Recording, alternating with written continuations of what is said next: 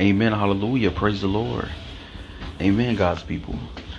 Today is the day the Lord has made. We will rejoice and we will be glad in it. Amen. Today we're going to be reading from the book of Acts, chapter 4, verse 13, to start off our lesson. And then we're going to move on to the book of Amos. Today we're going to be talking about, first of all, God uses who he wants, right? He uses who he wants.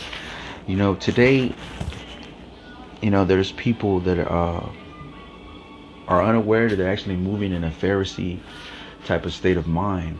You know, that there's, see, today people are being used by God in a mighty way, and people want to have this, well, that we're scribes of the Word of God, and these men should not be teaching the Word of God, these uneducated men, you know, that these men need seminary, they need discipleship, they need training, and what they're unaware is that they're actually operating in the spirit of a Pharisee type mentality.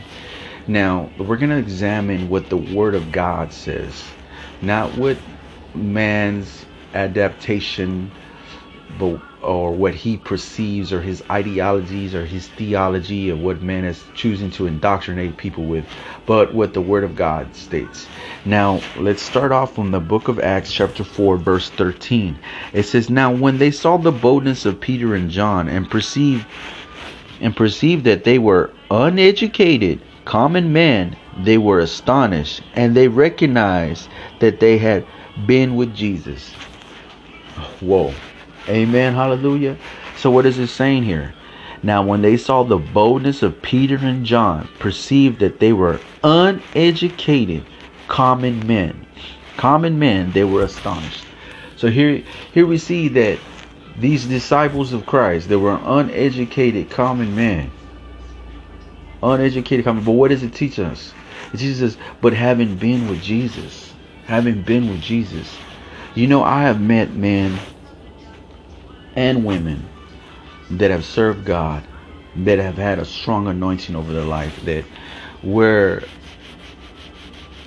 anointed by the hand of God, and the Holy Spirit was moving and operating, and had no training, no seminary, no discipleship, but that of the Lord and the greatest teacher of all, the Holy Spirit.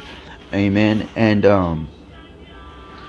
And yet today we have, as I said, we have people that will criticize them and try to diminish them and make it seem as though that they're not, you know, that people use that scripture. Oh, well, a man believes to be something that when he is not, deceives himself. And they use this scripture to attack people who have entered into the calling that God has called them to be. But as we see here, that God had used uneducated man. Amen. Hallelujah. This is God's word, and this is what God's word says. Now, the Word of God also teaches us in 1 Peter 2:9 that we're of a royal priesthood. Amen. We're of a royal priesthood, and there are several scriptures that stand on this. Psalm 110 verse 4. You know, but as I'm saying, we have people today that are operating in a Pharisees type mentality, you know, and choosing to even entertain these type of things. You know, so now we're going to go to the book of Amos, right? We're going to go to the book of Amos, and we're going to see how God uses who he wishes to use. Amen.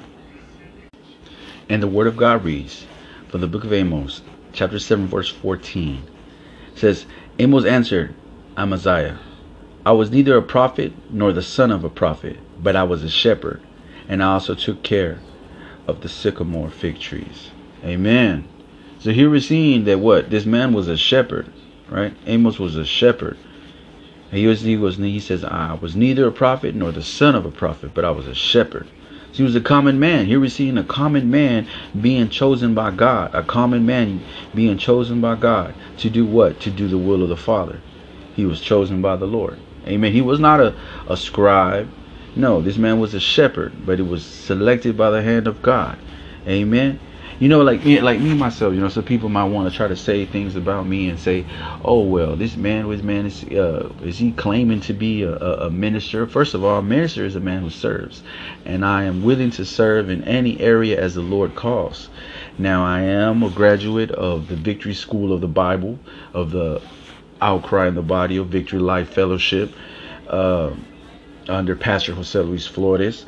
I am also a graduate of Crossroad Bible Institute out of Grand Rapids, Michigan, a student of Dr. David Shiringa, and also I am the son of the late Reverend Juan Manuel Garza of the Word of Faith Ministries, I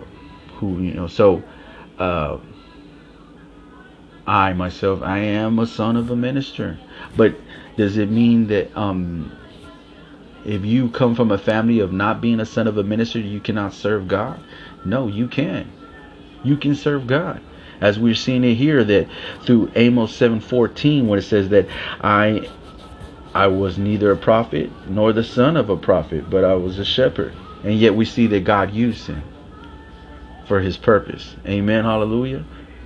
So, and this is the word of God, as we see here. I mean, we could go through so many scriptures. We go to so many things. I mean, we could see David, being David, being a shepherd boy, and yet God used him, right? And he became what? Anointed king of Israel. See, God uses who he wishes, and God exalts who he chooses to exalt. But you have people that are stuck in this Pharisee type mentality that want to attack ministers, want to attack ministry. Some of these churches, it's crazy because they've lost touch with the foundation. They've lost touch with the foundation of the Holy Spirit and God choosing who he wishes and him teaching us and revealing us through his Spirit who we are. But I hope somebody was able to receive from this. If you feel that you're unworthy of the call, but you have been called, I'm here to tell you that, hey, as we see here in the book of Amos chapter 7 verse 14, I was neither a prophet nor the son of a prophet, but I was a shepherd. Right? So here we see this. And as we looked back in Acts, right? In Acts 4:13, that they were uneducated men. Uneducated men. Amen. But I truly pray that some of these people, that they get awakened and realize that, hey, you know what? Because it's saddening to see some of these ministries that have blown up to 200 churches or 100 churches or how many churches, and yet they forget that their very foundation, their pastor that started their ministry, started from their very home. But it was the hand of God that exalted him, not his teachings and not his ideologies or theologies, not his seminary that exalted him, but it was the hand of God that exalted your pastor, from ministering in his home, of taking in addicts, to establishing ministries across the world. Let us not lose sight of that. This has been Reverend Garza, street evangelist. I love you in Christ, and God bless.